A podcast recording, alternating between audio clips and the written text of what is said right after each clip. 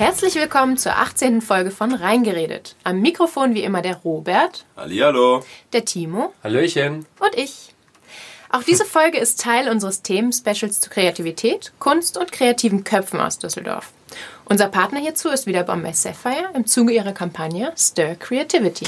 Timo, erzähl mal. Warum sitzen wir überhaupt jetzt heute hier zusammen? Naja, die ähm, Bombay Sapphire Creative City Tour macht hier aktuell Halt in Düsseldorf, wie ihr schon wisst. Und äh, daher freuen wir uns auch heute einen der bekanntesten Düsseldorfer Köpfe aus dem kreativen Umfeld als Gast in unserem Podcast begrüßen zu dürfen. da schmunzelt er schon. Ja, ich sag mal herzlich willkommen, Jacques Tilly. Ja, hallo. Wir sind hier ja heute in einer ganz speziellen Location und zwar der sogenannten Wagenbauhalle. Ne? Hier darf auch, glaube ich, nicht jeder rein. Ist das so?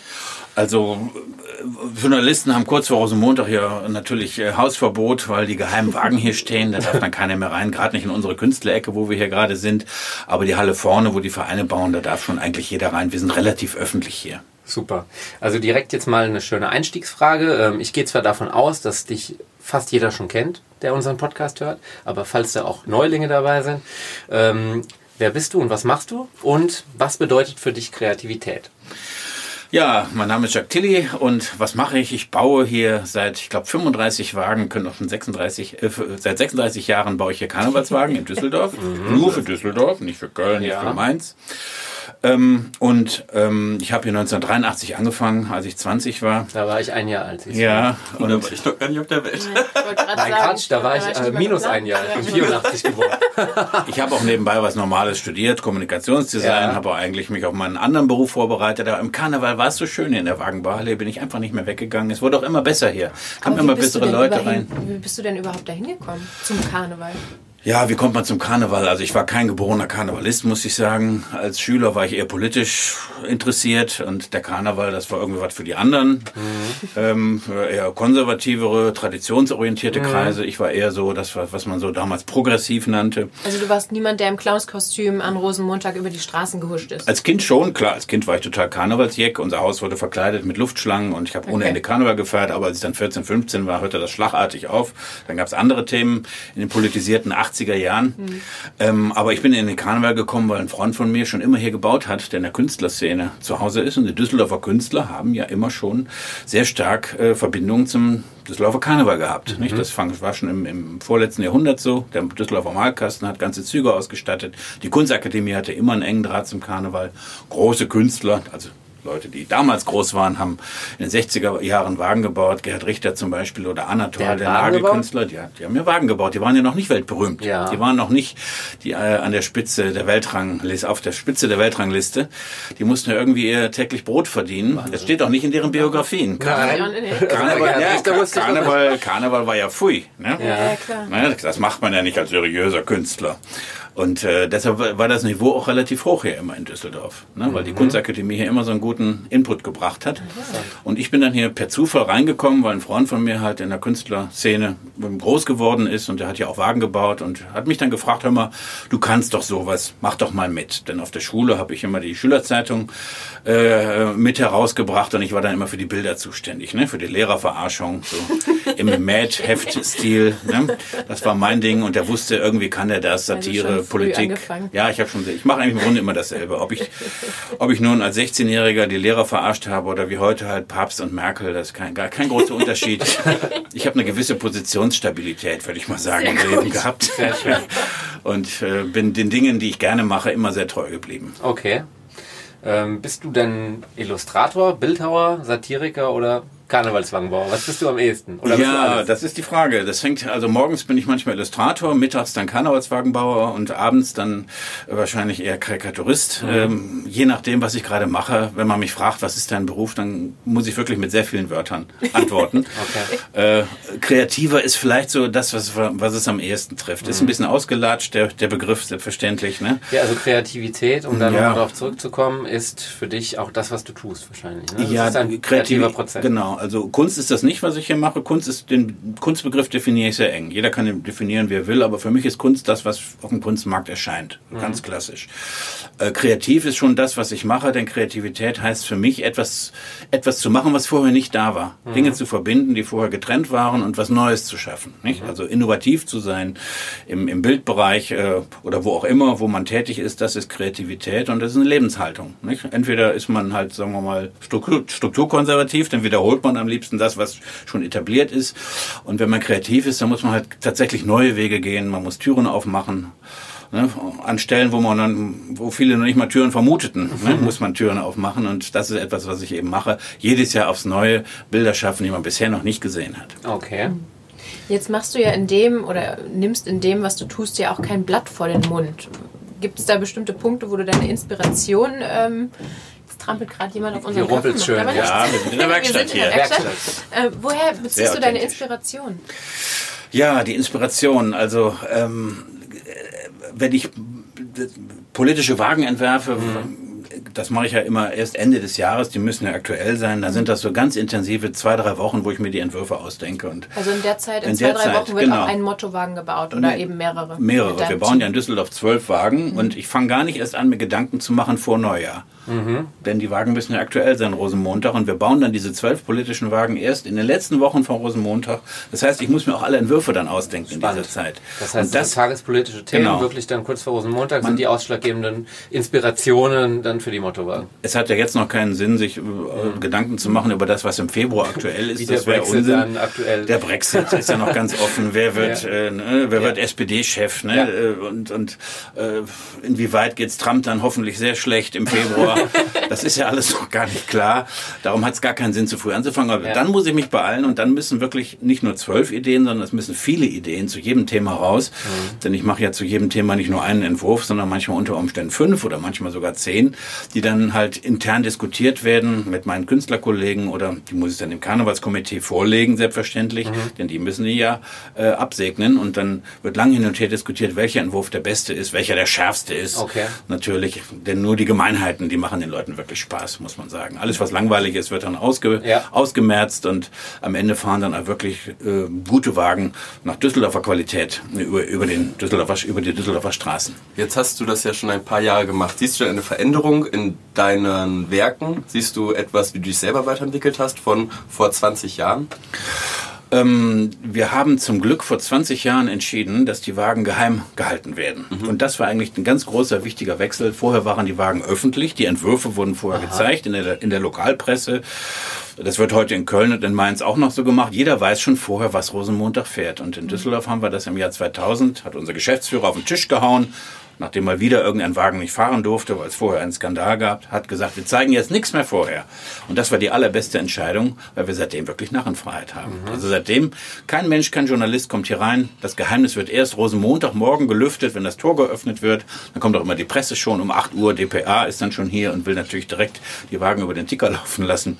Dann ist, weiß man, was, was, äh, was fährt in Düsseldorf. Und das gibt uns wirklich Narrenfreiheit. Das hat die Wagen wirklich verbessert, weil wir nicht mehr nachdenken müssen oder nicht mehr überlegen müssen, ach, wer könnte den Wagen Wagen im Vorfeld verhindern, der ist zu hart, da gibt es wieder Proteste, da müssen wir den umbauen. Das hat alles gegeben in den 90er Jahren. Mhm.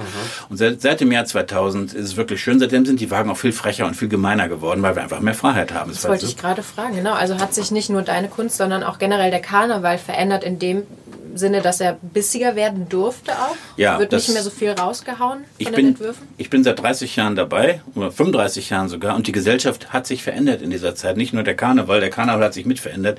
Die Gesellschaft ist einfach freier geworden, ist liberaler geworden. Es hat viele Liberalisierungsschübe in den letzten Jahrzehnten gegeben, angefangen Ende der 60er Jahre. Ähm, und ähm, äh, das schlägt sich einfach auch in der Narrenfreiheit nieder. Ich habe einfach gemerkt, im Jahr 2019 ist viel, viel mehr möglich als mhm. im Jahr 1985. Das ist einfach so. Damals okay. war es noch sehr eng. Da gab es ganz enge Normen im Karneval. Man durfte nichts machen zum Thema Krieg, nichts zum Thema Religion, bloß nicht. Ne? Bloß nicht die religiösen mhm. Gefühle verletzen. Und äh, das äh, gilt heute einfach nicht mehr. Klar, religiöse Gefühle muss man achten in gewisser Weise, aber wir haben ja eine Regel, ähm, Götter und Propheten sind tabu, aber das Bodenpersonal, das kriegt einen drüber. Von allen, ja, von allen Religionen. Ne? Denn es gibt ja genug, was sie sich haben haben zu Schulden kommen lassen. Ne? In jeder Religion gibt es genug Dinge, die man aufspießen muss als Satiriker. Dafür ist der Karneval da und das machen wir auch. Gab es denn mal so einen Moment, wo du gedacht hast, oh, das war jetzt ein bisschen zu viel, als du danach das Foto gesehen hast äh, vom Rosenmontagszug? Gab es da so einen Moment, wo du gedacht hast, oh, da habe ich jetzt ein bisschen über die Stränge geschlagen oder gab es das noch nicht? Also es war immer eigentlich nur so, dass ich gesagt habe, hätte noch ein bisschen härter sein können. das sagen auch immer alle Leute. Ne? Hätte ruhig noch ein bisschen, hätte noch eine Schippe drauflegen können, obwohl manche Wagen schon Also sehr, so sehr hart Ziel sind. hinausgeschossen noch nie das Äh, Gefühl gehabt? noch nie das Gefühl gehabt. Ich habe manchmal im Vorfeld gehabt, das ist zu hart und nachher war es dann genau richtig, komischerweise. Ne? Also ich hatte einmal einen Metzger neben mir Rosenmontag stehen äh, im Zug äh, und der wusste nicht, dass ich die Wagen entworfen hatte. Ich war natürlich interessiert an seinen Kommentaren. Da fuhr so ein Trampwagen vorbei, der geköpfte Tramp und der so, oh, das ist aber hart, au, au, au. Hab ich, und habe ich schon gedacht, oh, der ist vielleicht doch jetzt zu viel. Hatte aber noch zum Schluss nachher gesagt, aber besser kann man das gar nicht sagen. das hat ihm genau aus dem Herzen gesprochen und das ist dann schon sehr schön. Natürlich gehe ich oft zu weit, aber man muss ja auch wissen, wie weit man zu weit gehen darf. Ne? Da gibt's auch noch eine Grenze. Klar muss man Tabus manchmal brechen, aber da muss man auch schon achten, dass man alle Menschen auch mitnimmt, dass man nicht wirklich jeden vor den Kopf stößt, sondern ich will den Menschen am Straßenrand ja auch einen Service bieten. Das, was sie denken, das, was in der Luft liegt, das, was atmosphärisch sozusagen so in, äh, in, durch die Köpfe wabert, so im, in der Kollektivpsyche der Menschen, das muss ich in, in gute Bilder packen und das, äh, das, da müssen starke, provokante Satirewagen fahren. Das ist halt meine Leistung, das sozusagen aufs Bild zu bringen, was die Menschen denken, mehrheitlich. Ne? Gibt es da einen Wagen, auf den du besonders stolz bist, nachträglich, der, der einfach so viel Furore oder für Furore gesorgt hat? Ja, also ich habe natürlich schon meine Lieblingswagen, das stimmt schon. Es gab im Jahr äh, 2017 Wagen, den ich immer noch sehr schätze. Das sind die Blondinen, die politischen Rechtspopulisten, die alle komischerweise blond sind. Trump, Le Pen in Frankreich und Wilders in Holland und dann habe ich noch einen blondierten Führer daneben gestellt. Die halten so ein schönes Transparent hoch. Äh, blond ist das neue Braun. Ja, Hätte man jetzt noch. Johnson dazustellen können. Ne? Äh, aber der ist wahrscheinlich doch eben, ich glaube, der ist nicht rechtsextrem, der ist einfach nur blöd. äh, obwohl der Brexit schon auch sehr, sehr fremdfeindliche Motive hat. Also den würde ich schon auch als Gesamtheit unter dem Stichwort Rechtspopulismus äh, einordnen, politisch. Aber äh, trotzdem, das waren halt nur vier Personen und das ist ein Wagen, der mir wirklich Spaß gemacht hat. Da habe ich auch ordentlich einen drüber gekriegt. Also die Rechten waren absolut nicht einverstanden. Da habe ich so einen richtig, richtig schönen Shitstorm über mich ergehen lassen müssen mit mal Morddrohungen. Morddrohungen ja, ne? Morddrohungen waren auch dabei. Ne, sonst macht's ja auch keinen Spaß. Da war Also dann ins Gas, gar nicht ernst? ins Gas mit Äh, euch und äh, du das gar nicht ernst? ich nehme das nicht ernst, Hast nö. auch keine, äh, hast denn auch keinen Polizeischutz oder irgendwie sowas? Äh, Nee, das, das gibt's auch nicht. Und äh, wenn mal was passiert und wenn einer wirklich mehr ernst machen sollte, dann dann ist das eben Berufsrisiko, ne, würde ich mal Hat sagen. es sich gelohnt, meinst du? Es muss sich aber schon lohnen. Also für einen schlechten Wagen will ich nicht hops gehen. Das muss also schon ein echt guter Wagen sein, wo ich sage, jawohl, dafür hat sich's gelohnt, ne, ein Okay. Opfer zu bringen für die Narrenfreiheit, für die Meinungsfreiheit. Ne. Meine Frau sagt auch, die unterstützt das auch Mhm. vollkommen und sagt, nein, nein, nein, wir müssen ja unseren Job machen. Also ein Satiriker, der nach allen Seiten gefallen will, der, der macht Ja. seinen Job schlecht. Ne. Dann ist das keine Satire, ne? Thema äh, Meinungsfreiheit hast du gerade angesprochen. Da hast du auch mal einen Preis für erhalten, ist das richtig? Ja, es gab schon mehrere Preise, die ich abgestaubt habe. Für Amnesty International tatsächlich mal einen, einen Preis für die, für die Meinungsfreiheit und ähm, der Heine-Kreis hat mir auch einen Preis verliehen, der ähnlich betitelt war. Das ist schon schön, wenn das in der Gesellschaft ankommt, was ich mache, wenn ich nicht gegen die Gesellschaft arbeite, sondern tatsächlich mit der Gesellschaft arbeiten kann, ähm, um, die, äh, um die Extreme auf die Schippe zu nehmen, ne, um Fehlentwicklungen auf die Schippe zu nehmen, wo Dinge schieflaufen. Dafür ist der Karneval ja da, dafür Ja. ist die Satire da, dafür ist der Humor da, das humoristisch aufzuspießen, wo die Dinge halt nicht ganz so laufen, wie sie laufen sollten. Du hast ja äh, eben schon angesprochen, dass es in Düsseldorf diesen Prozess der Geheimhaltung gibt. Ist das der einzige Grund, warum der Düsseldorfer Rosenmontagszug doch nochmal einen deutlich anderen Ruf hat als beispielsweise der, der Kölner oder äh, der Mainzer? Oder was sind da so die Hauptunterschiede auch aus deiner Sicht darüber hinaus? Ja, die, Meinungs die, die, die, die Meinungsfreiheit, die wir haben durch die Geheimhaltung, die ist schon toll. Aber noch toller ist, dass wir in Düsseldorf wirklich Obernarren haben, also Karnevalsfunktionäre, die wirklich angstfrei sind. Das muss man einfach sagen. Und das habe ich jetzt hier seit 25 Jahren. Genieße ich diese Narrenfreiheit auch von denen, ne, von deren Seite aus, denn die verantworten ja den Zug. Ne? Das Das heißt, die sind auch die Auftraggeber sind die letztendlich für die Auftraggeber. Mottowagen. Für die Mottowagen. Die Ideen kommen zwar von mir, aber die müssen die, denen natürlich grünes Licht geben. Und äh, die sind immer angstfrei. Das kann ihnen gar nicht hart genug sein. Das ist schon toll. Woanders findet eine Zensur statt. In Köln, wenn die Wagen zu hart sind, oder in Mainz, ne? das ist eher familienfreundlicher Karneval. Und in Düsseldorf, da findet auch eine Zensur statt. Also mir wurden schon oft die Entwürfe um die Ohren gehauen, wenn die zu harmlos sind. Mhm. Muss man sich mal vorstellen. Ne? Dann sind die sauer. ne? Zensur. Genau, ne, Gegensatz, was ist das denn? Ne? Hat mal der Herr Rieck, unser Geschäftsführer, gesagt, damit kann man Kindergeburtstag tapezieren. Aber das ist doch nichts für Düsseldorf. Unsere Wagen müssen noch was Besonderes sein. Nicht? Und da war ich erstmal sauer, weil ich dachte, so Mann, jetzt muss ich wieder nachsitzen, alles nochmal machen. Aber dann war ich natürlich schon stolz auf die Karnevalsoberin, dass die halt nicht mich bremsen, mich nicht, nicht zensieren und nicht irgendwie äh, äh, die ganze Zeit sich fragen, oh Gott, können wir das denn machen? Ne? Ein Wagen gegen den Ministerpräsidenten, ne? ich bin doch mit seiner Frau befreundet oder im selben Tennisclub, das geht doch nicht. So sind normalerweise die deutschen Funktionäre auch im Karneval. In Düsseldorf nicht. Und da bin ich wirklich stolz drauf, dass ich dann Karnevalsoberen habe, die mich da so unterstützen, die mir immer wieder Rückenwind geben und die wirklich auch die schönen, harten, gemeinen Wagen durchwinken. Das ist schon toll. Sehr schön. Hat Köln schon mal versucht, dich rüberzuholen? Ja, es gab schon Gespräche mal. Mit dem Herrn Kuckelkorn, den damaligen Zugleiter. Im Jahr 2007 haben wir uns mal im, Ke im Päfken getroffen, in Brauerei in Köln. Aber ähm, die Ablösesumme war einfach zu gering. Du baust Ähm. ja nicht äh, nur Karnevalswegen, du hast ja auch schon ein paar Bücher herausgebracht, oder? Ja, genau. Wie kam es denn zu so welchen Sachen? Hast du dir gedacht, das muss doch jetzt auch mal für die Ewigkeit äh, nachgehalten werden, was du so machst? Oder wie kam es zu dieser Idee des Buchs? Also es gibt jetzt schon mehrere Bücher über meine Arbeit, drei Bücher schon. Das vierte ist gerade in Arbeit und die Verlage kommen immer auf mich zu. Also ich bin noch nie auf die Idee gekommen, eine Ausstellung zu machen oder einen Preis zu kriegen oder ein Buch herauszubringen oder einen Film über meine Arbeit zu machen. Das ist immer, dass ich ist immer so, dass ich gefragt werde und dann sage ich, äh, wenn ich denke, das ist machbar und ähm, die äh, Menschen, mit denen ich zusammenarbeiten werde, sind sympathisch und die Chemie stimmt, dann sage ich dann halt schon mal ja. So war das auch mit den Büchern. Das erste war 2007 und das letzte war jetzt hier 2018 und das nächste, wie schon gesagt, ist in Arbeit. Also Schön. es läuft. Das sind. Bildbände, ne? Das sind Bildbände über meine Arbeit äh, mit Entwürfen drin, mit Making-of, mit den politischen Ja. Hintergründen, mit den Reaktionen der Medien und mit den Shitstorm-Belegen auch, den bösen äh, E-Mails oder WhatsApp oder Facebook-Nachrichten, die ich halt kriege. Das ist dann, wird dann auch mitverarbeitet. Denn die Wagen, die ähm, äh, die wirken ja nicht nur auf der Straße, die wirken ja auch medial sehr stark. Äh, Die wirken halt in den sozialen Netzwerken und das ist Teil der Wirkung dieser Wagen, dass sie nicht nur Rosenmontag live auf der Straße Also über die gesehen Grenzen werden. Düsseldorfs hinaus. Genau, das ist ganz wichtig, dass man eben sagt, wir bauen Wagen inzwischen nicht nur für die Düsseldorfer, auch nicht nur für Deutschland, sondern wenn ich mir das Medienecho so anschaue in den letzten Jahren, dann muss man sagen, ist ein Wagen tatsächlich für die Welt. Sehr cool. Das heißt also, wenn ich möchte, kann ich sogar ein Original Tilly bei mir zu Hause aufhängen. Also ein Foto höchstens davon. Ne? Äh, Die Ein Wagen, Foto, genau, die Wagen genau. werden ja wieder zerstört am Veilchendienstag alle. Das ist wirklich äh, leider so, dass am Veilchendienstag, also am Tag nach Rosenmontag, nichts mehr von übrig bleibt. Es gibt ein paar Ausnahmen. Genau. Einige Wagen fahren ja im Ausland äh, noch und haben dort feiern dort fröhliche Urstände in Polen und in England. Ich habe jetzt den vierten Wagen nach, nach England gebracht. äh, damit dort gegen den Brexit agiert wird, propagandistisch. Und ähm, die englische Presse regt sich natürlich furchtbar auf. Die Daily Mail, haha, Propaganda ausgerechnet aus Deutschland. Ne? Ne? Und ähm, äh, da, da sind wir immer noch der Feind. Ne? Für die Briten ist ja der Zweite Weltkrieg immer noch nicht richtig vorbei. ähm, und, aber das, äh, die sind sehr dankbar für die Bilder, denn sowas wie Karneval kennen die in England nicht. Die kennen diese großen Wagen nicht. Das, das, die Ja. wissen, die, das sind Das ja protestantisch. Ne? Karneval ist ja nur da schön, wo es katholisch ist, ne? traditionell.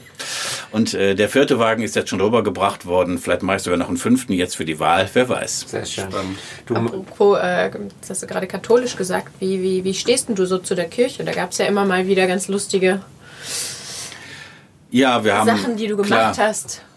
Also Kardinal Meissner war so ein Lieblingspunchenball von mir. Der war ja nun wirklich ein Rechtsaußen in der Kirche. Der hat oft einen drüber gekriegt, auch weil wir wussten, dass die Kölner ja äh, zu dem Thema nichts machen werden. ne? Sie haben noch nie einen Kardinal irgendwie angepisst im Karneval.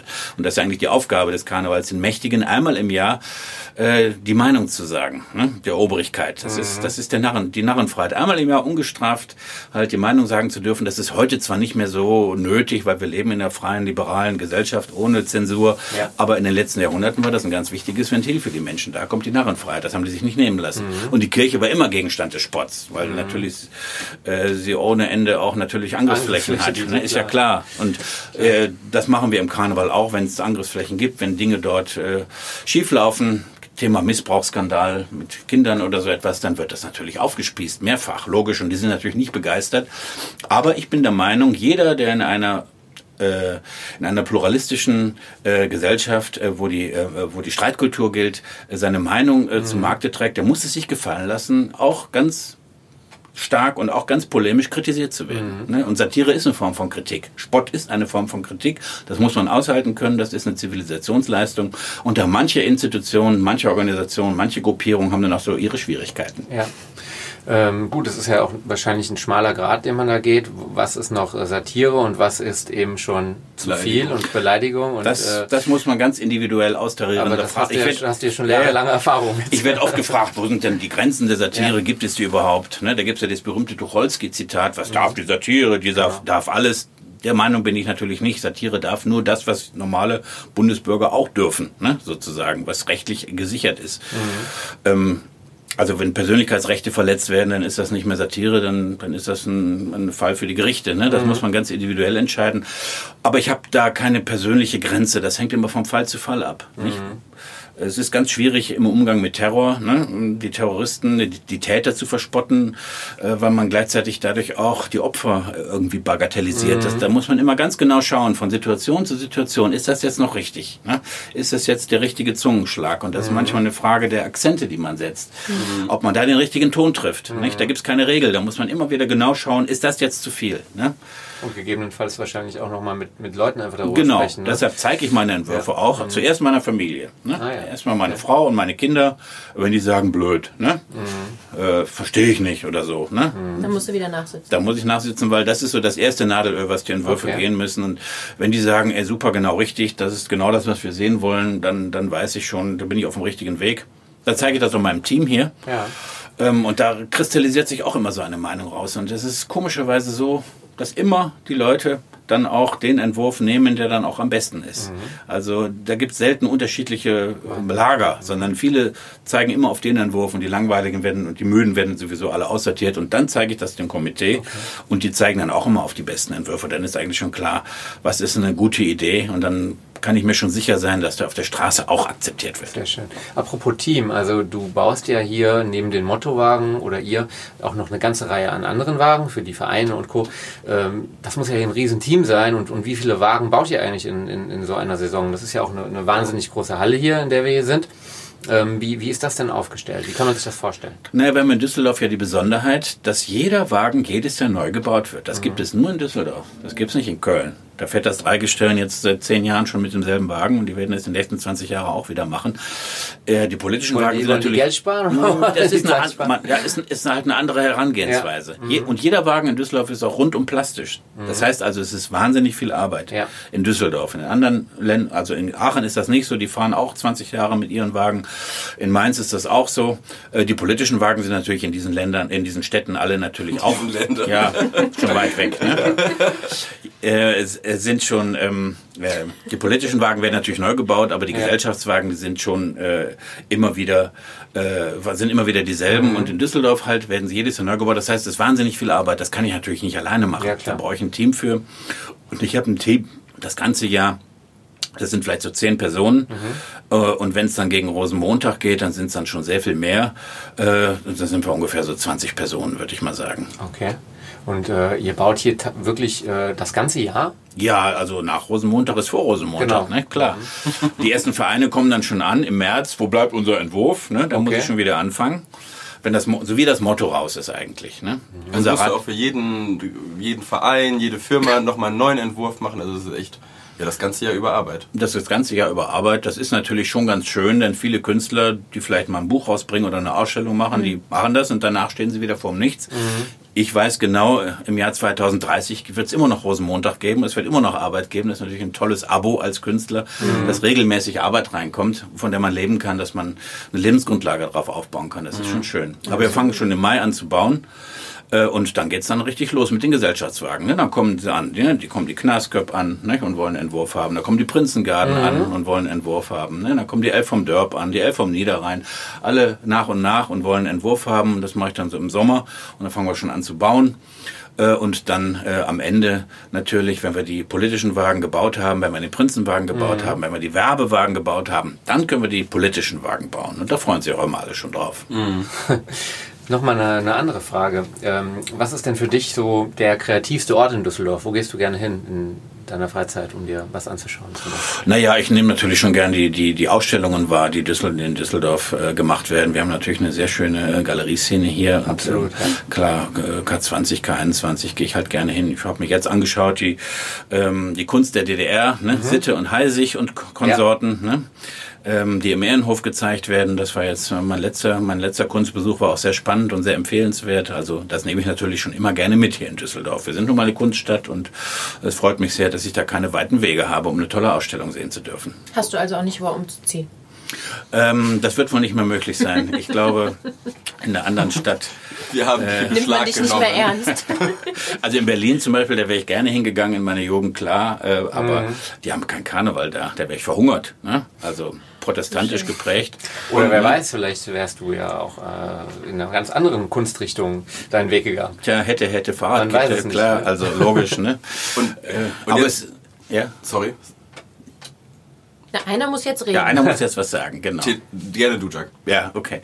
Äh, es ist halt, per, ich bin per Zufall hier gelandet, muss ich sagen. Es war ein reiner Zufall. Ne? Und äh, Jürgen Becker hat mich mal gefragt, Jacques, lebenslang nicht Karneval, was ist bei dir schiefgelaufen?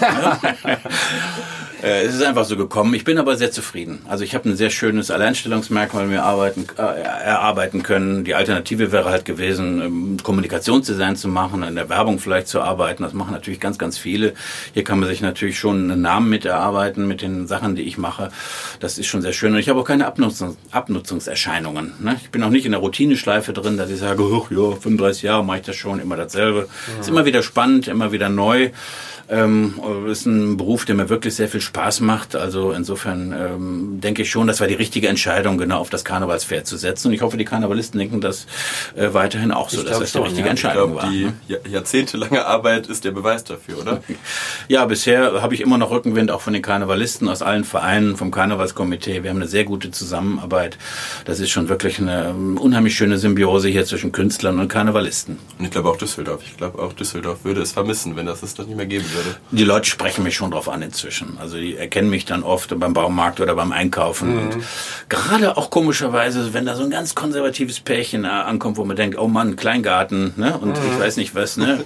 Gucken, einen, gucken schon böse und dann erkennen sie mich. Und dann denke ich, jetzt kriege ich einen drüber und dann sagen sie, Ihre Wagen, super, wir gehen extra zum Zug nur wegen Ihrer Wagen, toll. Ne?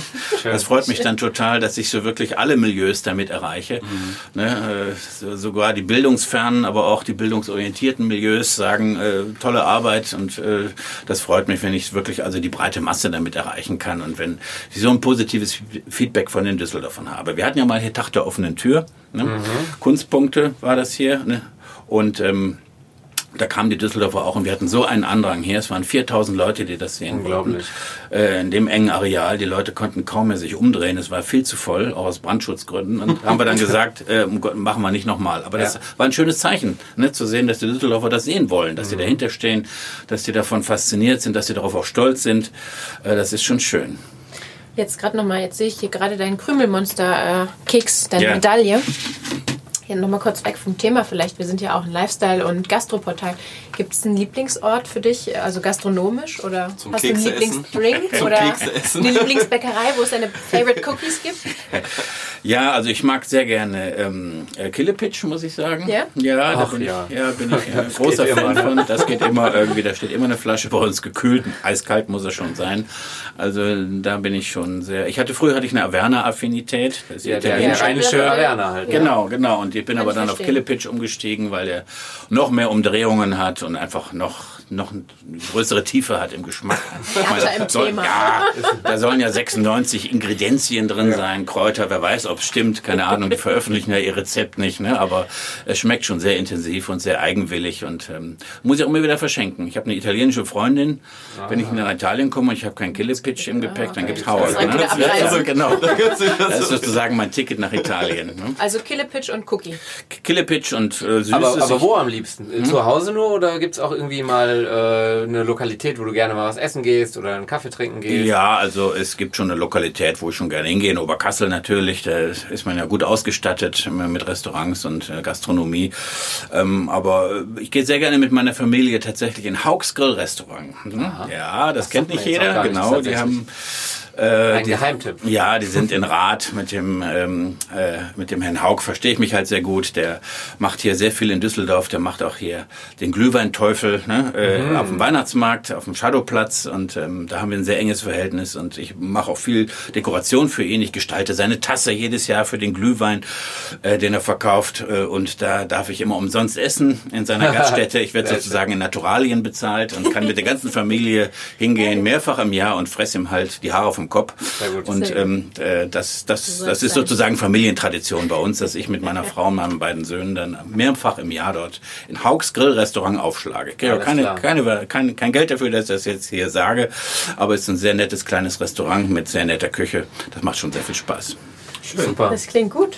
Ich würde sagen, das war ein schönes abschließendes Thema für unseren heutigen Podcast. Oder habt ihr noch Fragen? Aktuell nicht. Ich Und bin wunschlos glücklich. Das war sehr Ja, spannend. das war dann jetzt auch quasi der letzte Podcast unseres ähm, Themen-Specials und ähm, ab dem nächsten Mal geht es dann wieder regulär weiter und wir bedanken uns recht herzlich bei dir für deine Zeit in dieser stressigen Phase aktuell. Ne? Ja, und danke. wir sind super gespannt auf die Mottowagen des nächsten Karnevals. Das bin ich aber auch. Ich weiß, auch, ich weiß noch nichts. Wir alle sind gespannt. Ja, wir fragen, also das haben wir ja schon am Anfang äh, des Podcasts jetzt gelernt, dass das jetzt auch nichts bringt, dich nach irgendwelchen Tipps zu fragen, weil du machst es ja erst in den Ja. letzten paar Tagen vor Rosenmontag. Ich frage mich selber auf, was wird dem Jacques dazu wohl einfallen? aber erst, wenn es soweit ist. Aber das ist so weit. Also vielen Dank In diesem und Sinne, bis zum nächsten Mal. Bis zum nächsten Mal. Okay. Ciao. Ciao.